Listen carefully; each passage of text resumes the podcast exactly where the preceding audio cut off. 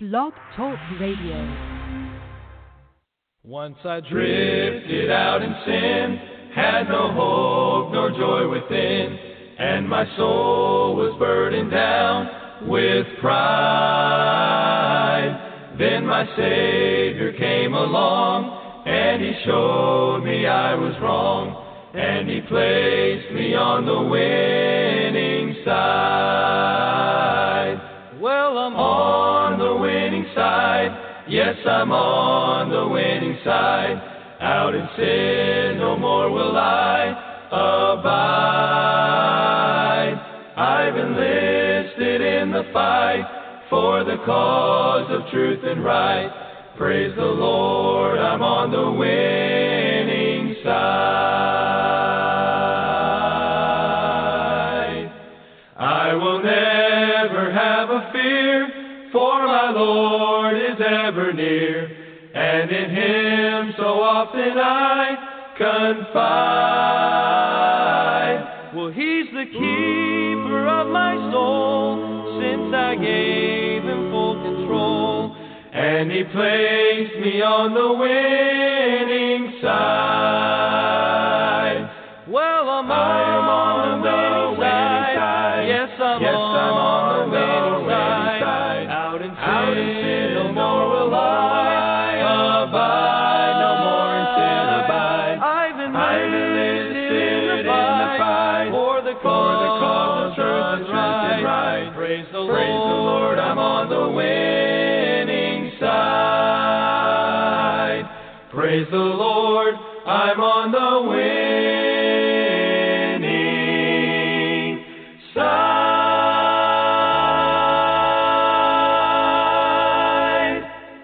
Your call has been forwarded to an automatic voice message system. 3602201. Hello, folks. Welcome back to Voice in the Wilderness. Tonight's show, we will have my dad on, as usual, and we will be talking about a few different things. It should be a pretty exciting show. We got the flu pandemic going on. We're going to talk about the slave trade that's starting up in Sudan. Mainstream media is refusing to cover this, but the Islamic Caliphate is enslaving a ton of Sudanese people and trading them as slaves, and also kidnapping young girls and selling them into as sex slaves. This is just horrible. It just shows you how evil Muslims are. They're completely, totally evil. We also have school shutdowns in 11 states, and thousands of people have already died from the flu this year. And also, we've got... it's estimated that... 50,000 people in America are going to die this year from the flu. 50,000 more people. And most of the people that got the flu shot, because the flu shot actually gives you the flu. It has the flu in it. So, I mean, just common sense should be smart enough to realize that you can get the flu by taking the flu shot, and anyone that knows anything about what's in it knows that it's not good for you at all, full of mercury and heavy metals and who knows what else they put in there. How's it going, Dad? What do you think about the this flu pandemic that we're having? Well, I think you're right. I just posted on my Facebook there the actual insert of the flu vaccine showing the amount of mercury that's in it, and it's off the charts, folks. It's absolutely horrifically bad for you. Puts your body into autoimmune. Your body will be fighting that vaccine, and it will compromise your immune system.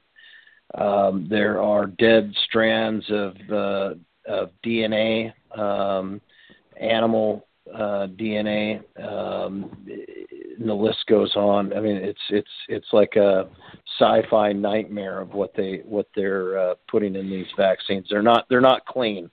They're not clean vaccines. In other words, we're not stupid. We understand that there are vaccines that can help in certain situations, clean vaccines, but these flu vaccines, folks, are riddled with heavy metals, like my son said, and mercury.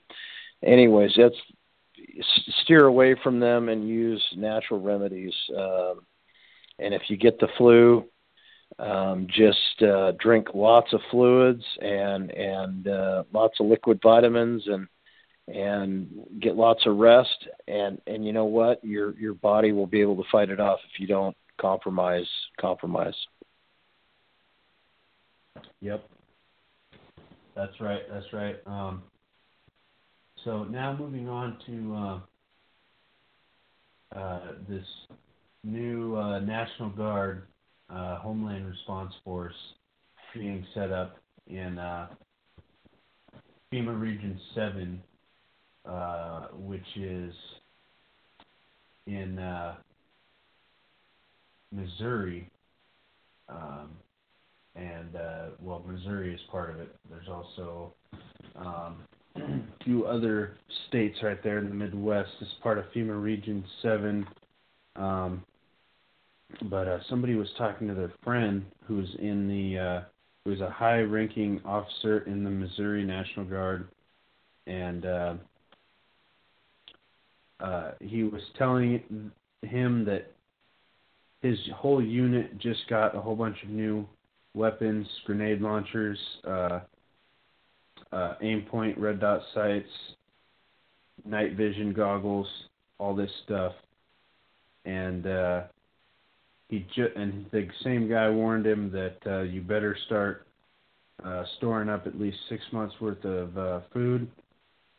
And said they're worried about a North Korean EMP strike. And it's very unusual for National Guard units to prepare in advance. Usually before they get deployed, they will start getting their equipment right when the time is needed, but never before. And so it's pretty odd, especially the name Homeland Response Force. I mean, this is like some kind of... sounds like it could be some kind of Gestapo stuff that could be used against the American citizens. So can't really say what this is all about yet, but we're going to keep our eyes on this and see what happens. Yeah, I think that I'm starting to see patterns, and, they haven't just started shaping up. They've been happening for a while, but you can see that it's definitely ramping up now with the latest mass shooting at a car wash. They're using AR-15, and they're making sure to be real specific about, the weapon. They know that the Americans are armed to the teeth with AR-15s, and so they want that particular weapon. So they're going out and, yes, folks, the government's involved with these shootings. So I think that if you're creating the conflict, if you're creating the chaos, obviously then you can have this force that you're talking about ready to go and deal with it. You're causing it, you're controlling it, and you're providing the answer, order out of chaos.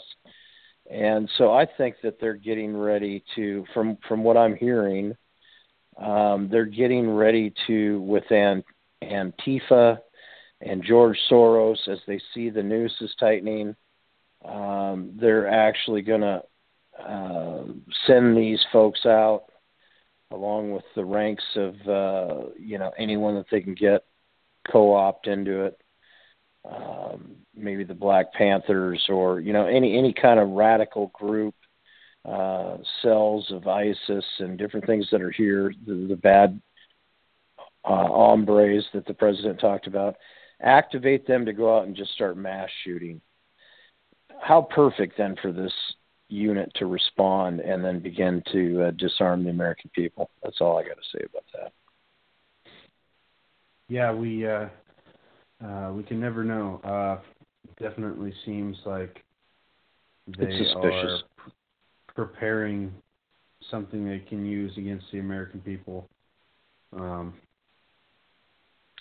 all they need is the smallest precedents to be able to go out and use it. So moving on, we were just learning at church about some Bible prophecies about the tabernacle of David being rediscovered, and it's something that I've part of Bible prophecy I've never heard from anyone else except for my pastor. So it's very interesting, when you think not that I know everything about Bible prophecy, but I thought I had pretty much heard about all of the prophecies, end time prophecies that were in the Bible, and I had never heard of this one before, and it is in Amos chapter 9, verse 11. It says, "In that day will I raise up the tabernacle of David that is fallen, and close up the breaches thereof, and I will raise up his ruins, and I will build it as in the days of old." So, right now, the tabernacle of David is being dug up by archaeologists. They first found it back in 2013, and they're still digging up more and more. And they actually just found the Gates of Solomon as well. So I encourage you to go and look this up so that you can actually watch videos of it and see it for yourself. And then also Acts 15, verse 16, "After this will I return and will build again the tabernacle of David, which is fallen down, and I will build again the ruins thereof, and I will set it up." So like I said, we're discovering the ruins now, and when Christ returns and sets up his millennial reign for 1,000 years, he will rebuild on top of the ruins and rebuild the palace of David. And it's really exciting stuff. So I encourage you to go and look into it. It's really cool to be able to see the Bible come alive, and just to be able to see with your own eyes. Even if you don't go to Israel, you could still watch videos and see this stuff that was in the Bible. It's really amazing. Do you have anything to add to that? Yeah, they also found that pool that they would go into. Yeah, that's talked about in the Siloam, and then the highway that led up to where they did the offerings, right? And that road, that pool is all discovered, and so yeah, it is really cool, exciting stuff. Yeah, very exciting. So, is there anything else that you want to talk about that happened this week? Anything noteworthy? Well, there was a mega quake in Africa, which is, it's between halfway, I guess, kind of in between Africa and Antarctica. And I'm just learning that in this area there's been multiple earthquakes, and it's on a shelf there that it would appear that the magnetic poles are reversing, and that there's already problems there when different, like Hubble goes around, that they won't shoot any shots in that direction when they go over it, because they're having problems with their navigation systems and stuff, because the polarity is flipped. So it's just kind of interesting when you start looking at all of the different events and just how everything seems to be, you know, I mean, it could still be a certain time period. I'm not saying it's tomorrow, but things are ratcheting up. Yeah. And then the other thing would be just Turkey's move to go into Syria and go after the Kurds, which are mostly Christians. And I know Trump said you better knock it off. And so to me, it really seems like a tinderbox out there when you look at all the different threats. But I got to say, the time right now of having a president that can say, you better stop, and he means it, really, the time, it couldn't be a more important time to have a president with some, I'll try to say it politely, with some gonads. Mm-hmm.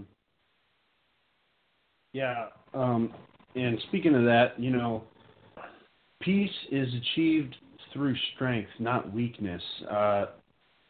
Just think about the person on the street in a big city, in a dangerous area. The person that is really weak and always walking with their head down, you know, anyone could tell that this person can't protect themselves.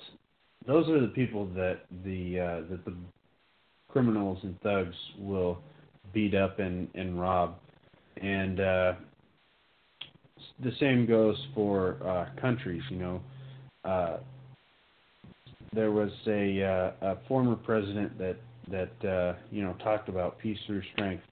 And I truly believe that, you know, if we have a president that's just weak and won't stand up for himself, won't stand up for our country, you know, that's not going to be good. But those presidents that show strength and show that they're not going to back down, you know, people aren't going to want to mess with us. And we see that with Kim Jong-un recently saying that he's thinking now about reuniting with South Korea. And that could put an end to this conflict in a peaceful way. And then Trump would have stopped a major war and saved millions of lives. Yeah, like Obama going and bowing to our enemies. I mean, it just blows my mind how he went on a tour, basically, of the globe, apologizing to our enemies. It just absolutely the polar opposite of the president that we have now. Thank God for that. Yeah. Amen. Turkey's Air Force attacked a U.S./UK base in Syria and killed 2 Americans. And the Pentagon is denying that this ever happened. What do you think about that? That's interesting. I did not. I know the president responded to Turkey's invading forces into Syria. So and he did react to it right after the 2 military men were killed, but I didn't know that had been. It seems like, you know, there's a lot of this fake news is, you know, it's not just that they're fake; they're complicit with the reporting. They're complicit with the enemy. They also leave out key details that. It's almost like mind control, you know, so that the people can't form an opinion of what's truly happening. So that really doesn't surprise me, because there's so much of that going on right now with the fake news, the fake lamestream media. Yeah. So I guess President Trump and Turkey's President Erdogan spoke on the phone right after this happened.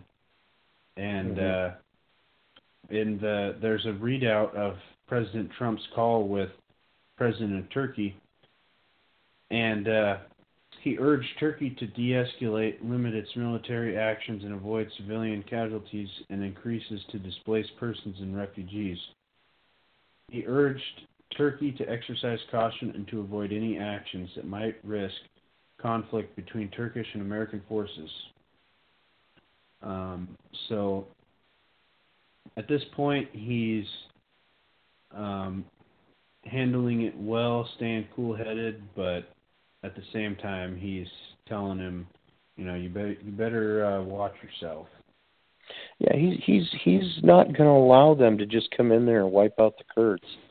The way that Erdogan had announced his plans, it was to absolutely eradicate the Kurds, and he was going to move and was moving heavy weapons, tanks, and these people are just armed with small arms. It would have been just another massacre, and as it stands now, Turkey never has even come to answer for wiping out a massacre of people in its past. And I'm not going to go into that right now, but good on the president that he would stand up, because those are mostly Christians. And we've seen certainly the largest group of people being wiped out in the Middle East has been, the attack is obviously against Christianity. Yeah, for sure. And Obama didn't do anything to stop ISIS and stop Christians from getting slaughtered. So thank God that ISIS is really nothing compared to what they were before Trump got in office, and hopefully they will be completely wiped out.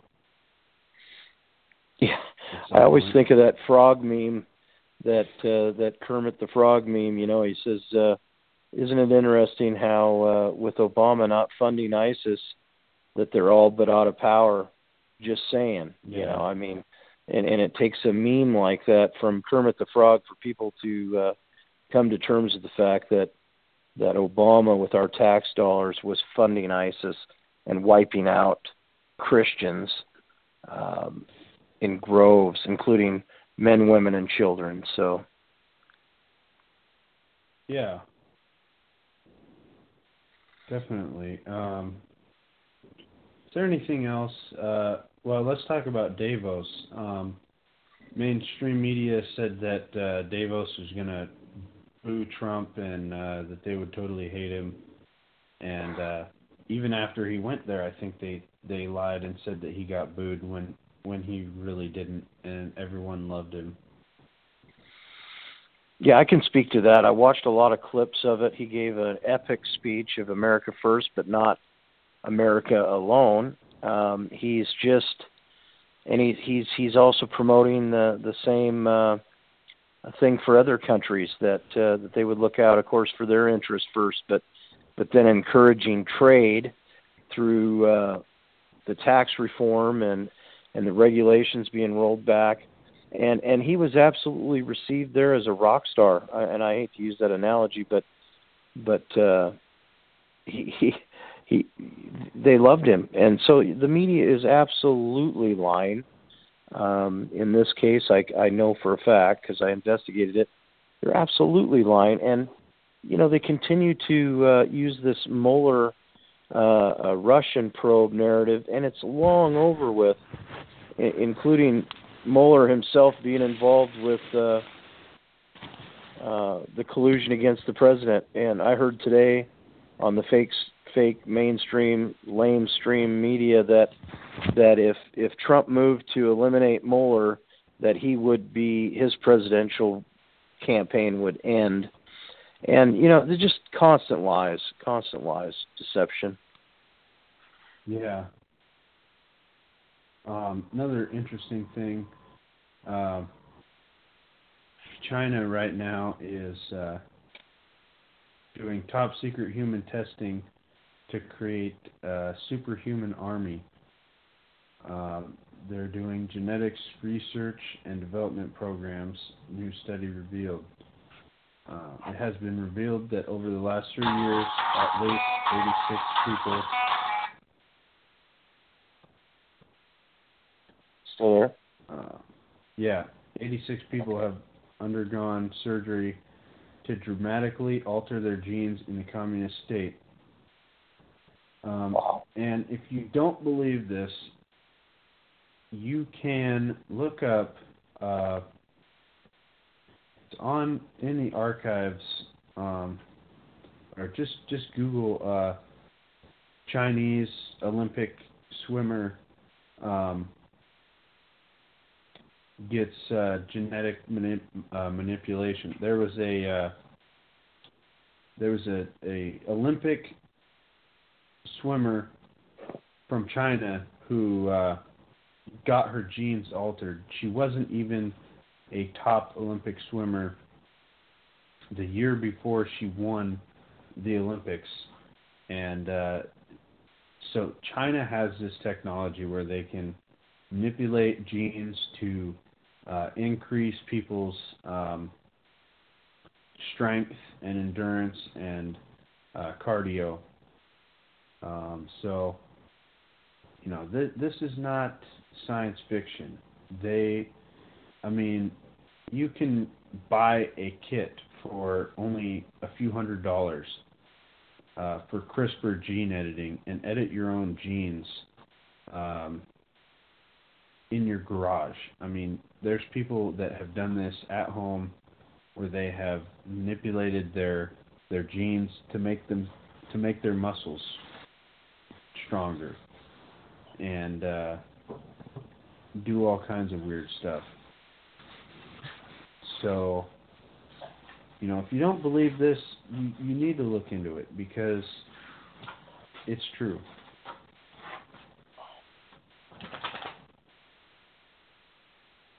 Yeah, it is.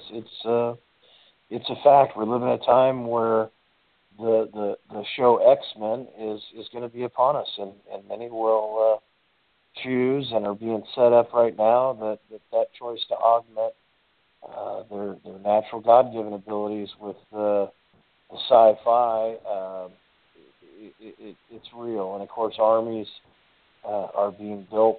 And there's a lot to talk about that subject. I really don't want to go down that rabbit hole, but there are a lot of animal-human chimeras that are alive, and then they have to have a certain amount of animal in them to be allowed for the testing and stuff. And this is just horrible. It's very, very dark and demonic, and it's a sign that we're in the end times, because I believe that there's nothing new under the sun, and as in the days of Noah, so shall it be again.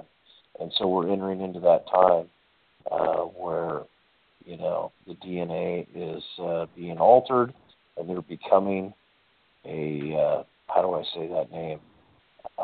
Nephilim? The scriptures say that he started to become a Gibborim. Gibborim, yeah. And so that's what I think of when I see this slow walk towards altering the DNA. That's really what's happening. Yep. Amen.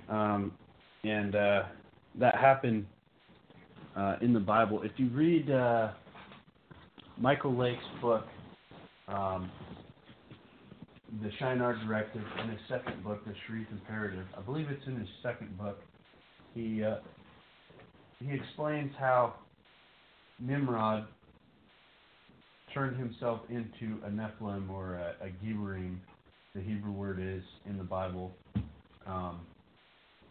What happened was, there was giants before the flood, and there was also giants after the flood.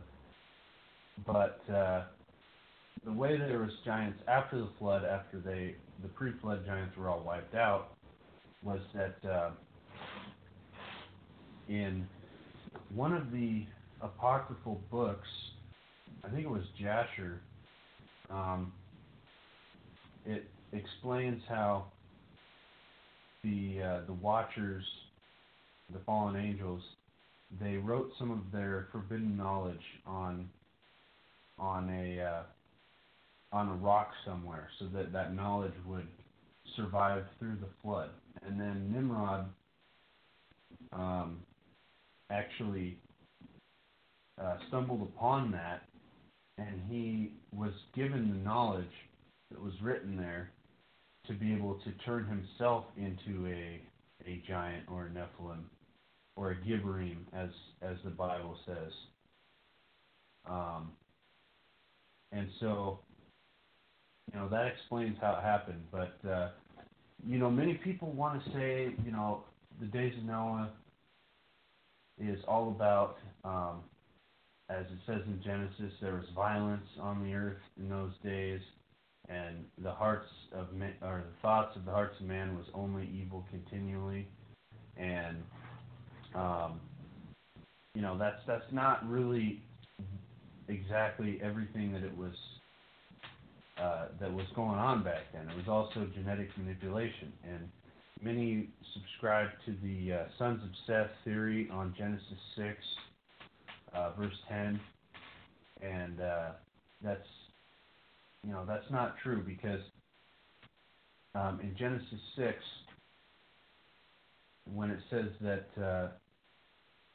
the sons of God came into the daughters of men and bare children unto them, and there were giants in the earth in those days, obviously the giants were the children of the women that had sex with the sons of God.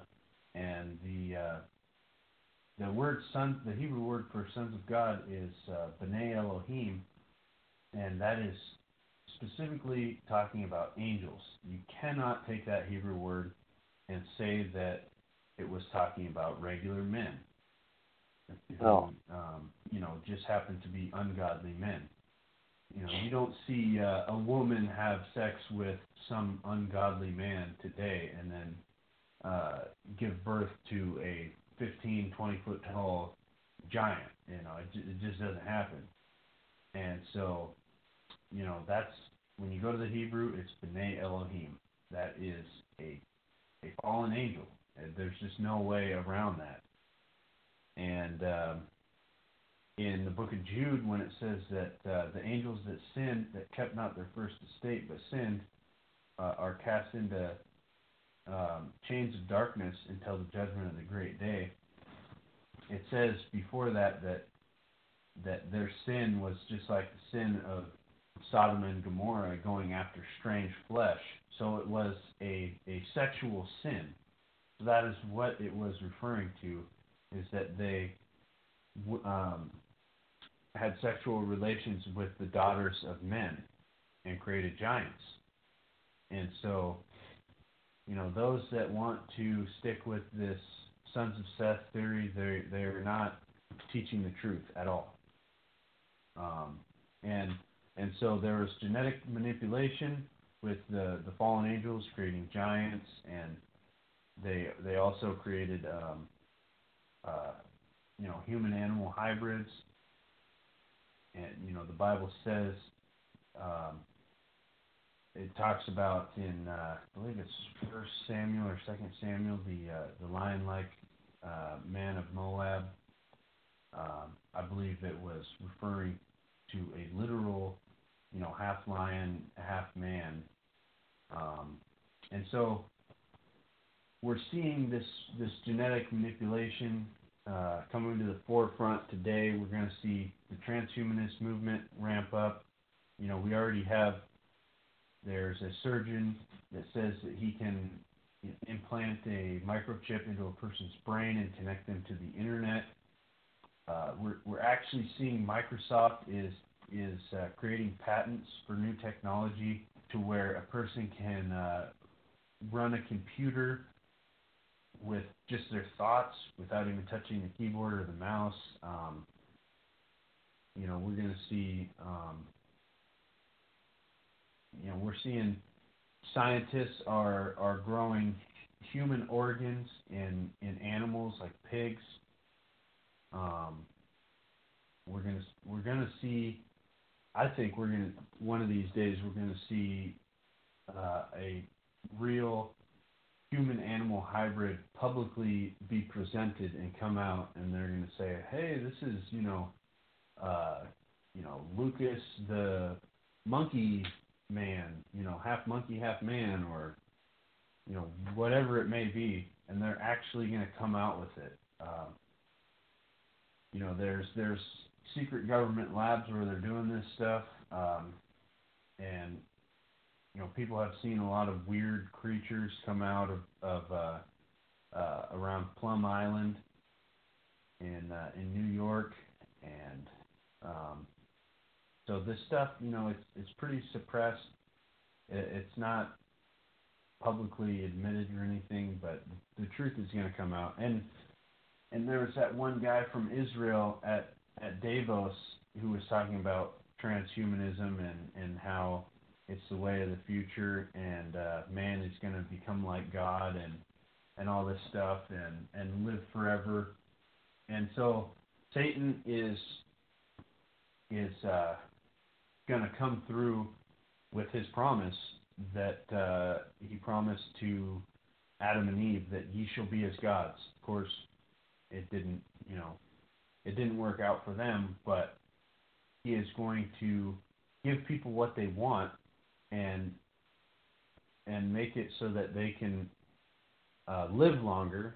Of course, they won't live forever. They're going to die and go to hell if they go along with that, but he is going to trick people and make them think that they can be as gods. And, part of that is going to happen. They will get some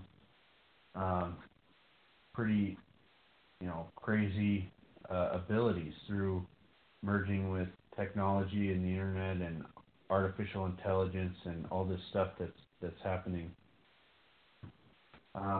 So, we're in the days of Noah. As it was in the days of Noah, so also shall the coming of the Son of Man be. We're going to see some crazy, weird stuff. No doubt. Yeah, no doubt. Yeah. Is there anything else you wanted to talk about at all? I just want to encourage people to pray for your president and pray for those that God has wants to repent and come to the saving knowledge of who He is, and that we share the gospel, not be ashamed of the gospel, and love those that God put in your life. It's important now more than ever to love the people that He gave you, whether that be, it may not be your natural family, but whoever it is that we have a few different people that are going through some tough times, and we need to be there for them. We need to love on them. We need to pray for them, most importantly, and repent and get right. That's what I've got. I'm going to sign off. God bless everyone out there, and feel free to call in to the show or leave comments.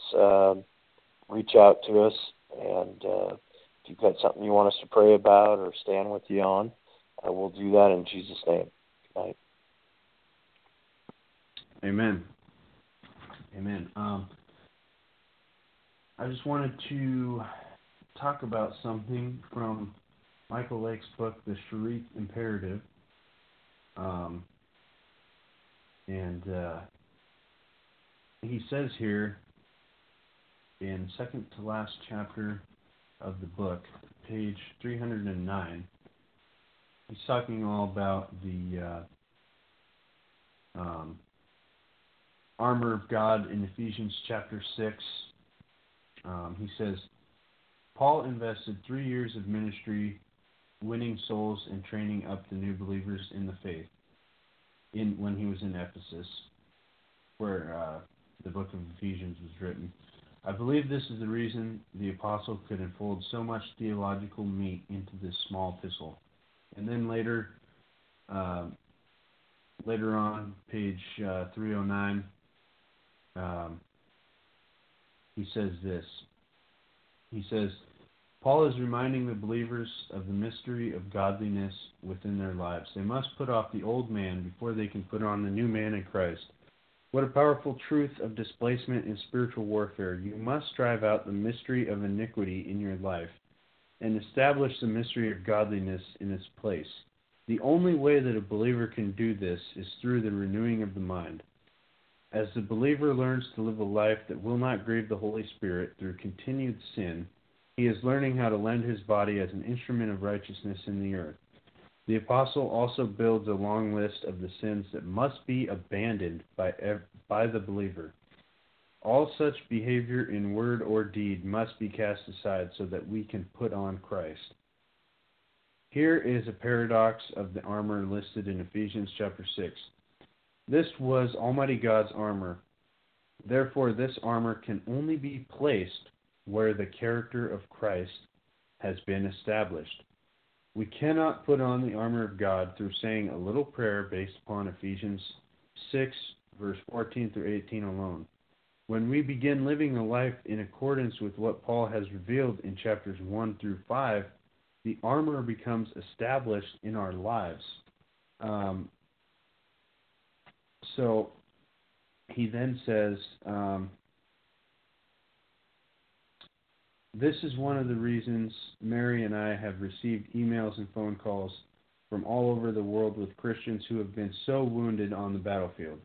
We assume that we have been clad in the armor of God, only to discover that we have entered the field of battle in our BVDs. The resulting havoc has sidelined countless believers in the arena of warfare. The spiritual drift created within our theologies over the last several centuries has created entire generations of believers that more resemble the fairy tale of the emperor's new clothes. The armor only exists in their imaginations.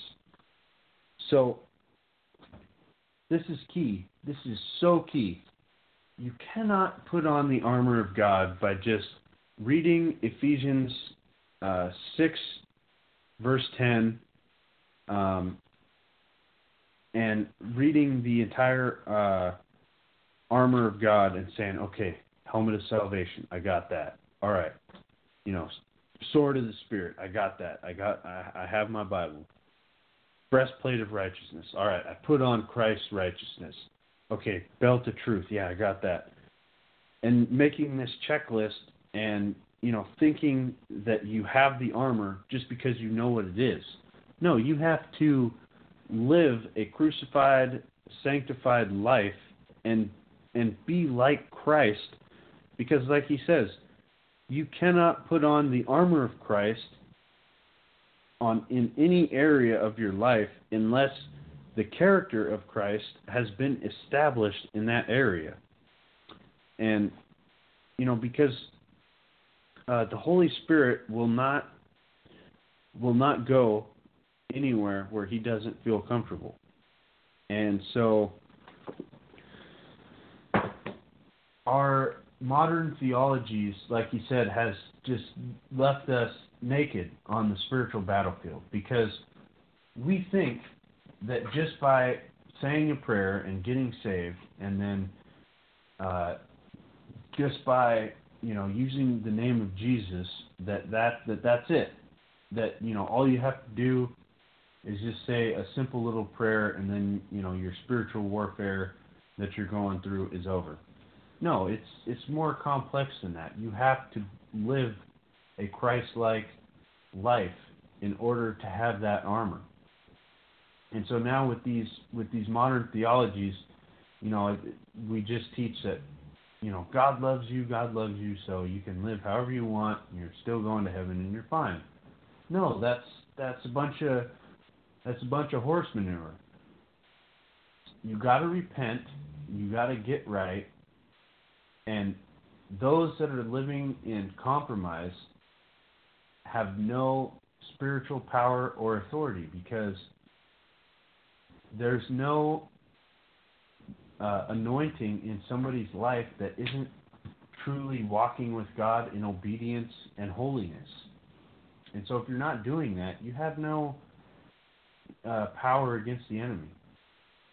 And so in these last days, God is preparing a holy remnant, a bride without spot or wrinkle. And, my pastor just preached about that this morning, how Jesus is coming back for a bride without spot or blemish.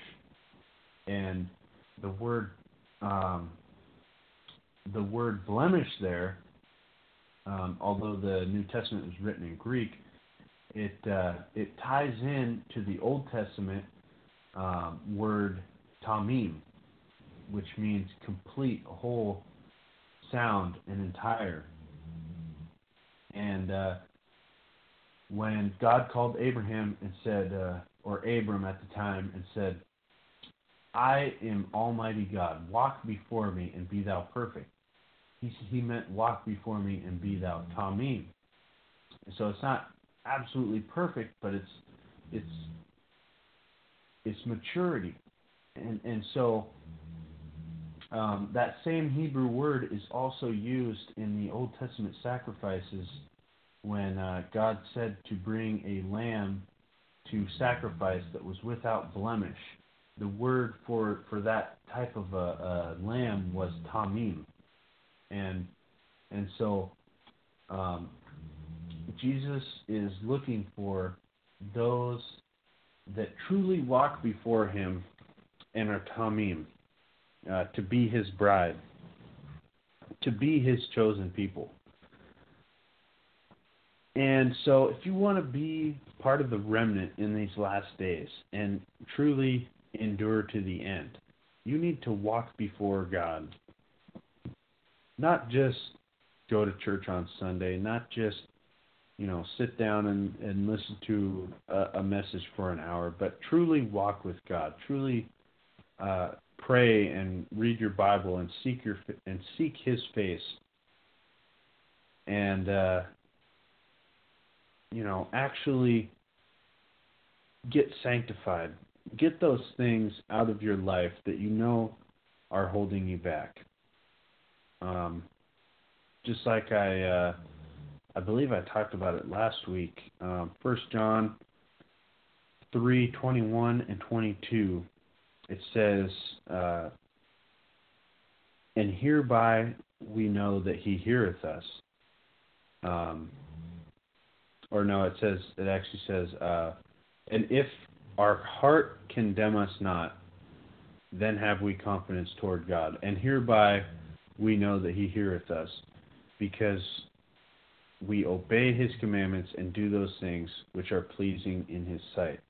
And so there's a certain amount of obedience and sanctification that's required in a believer's life just for God to hear your prayers. And so, if you're not living in obedience and righteousness, God's not even going to hear your prayers. And so that's pretty scary. I mean, who wants to, just run around in circles and spin their wheels, if you will, in their walk with God and not get their prayers answered? I mean, that's horrible. So, get right with God if you want. Psalms 91. Protection. If you really want to get the full benefit of your relationship with God, you got to walk in obedience and righteousness and sanctification. It all comes out of walk with God and true obedience.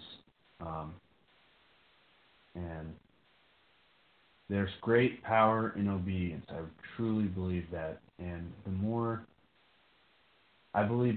sanctified and holy a person gets, that the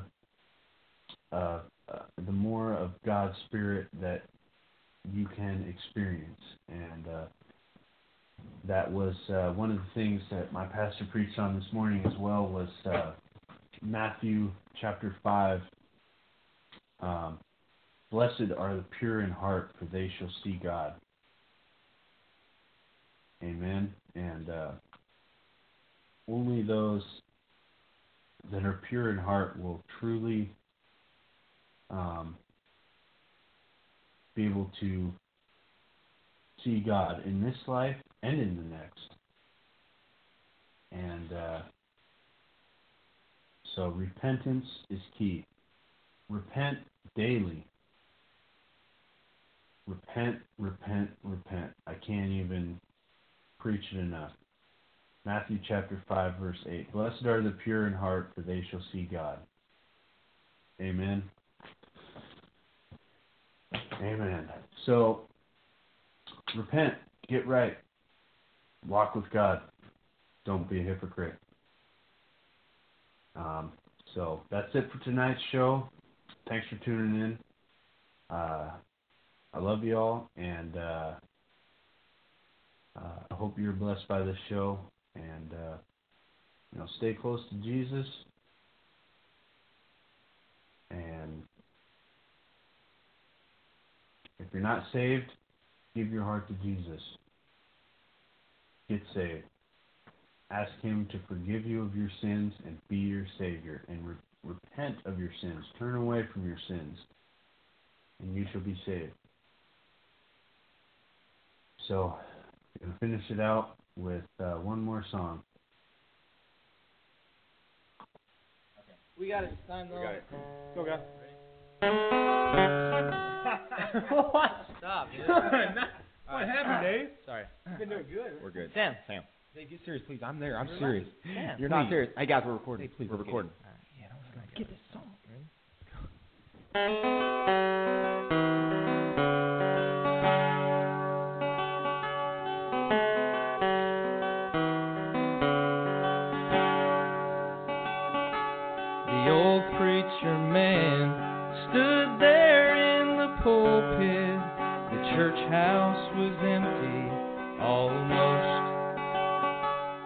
Eyes filled with tears, his mind filled with memories of not so long ago,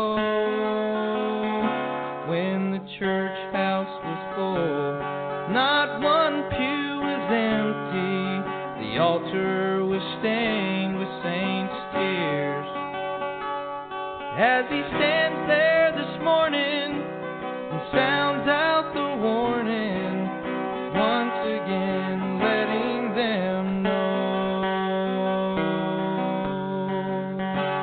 there's a heaven to gain and a hell to shun.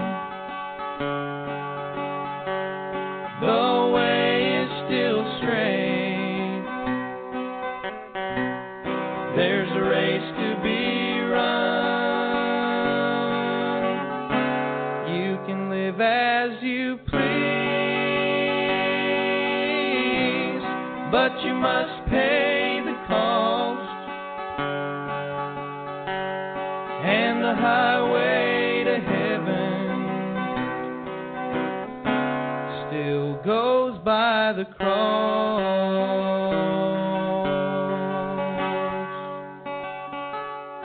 Some of his members thought he was old-fashioned, unwilling to change with the times. So they found other churches, more modern-day preachers who were willing to let things go by. But the old preacher stood for what he believed in and what he had preached 40 years. As he stands there this morning in a near-empty church, church house, his opening remarks are these words. There's a heaven to gain and a hell to shun. The way is still straight. There's a race to be run. You can live as you please, but you must pay the cost. And the highway to heaven still goes by the cross.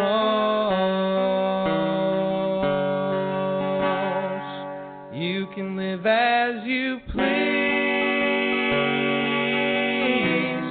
but you must pay the cost. And the highway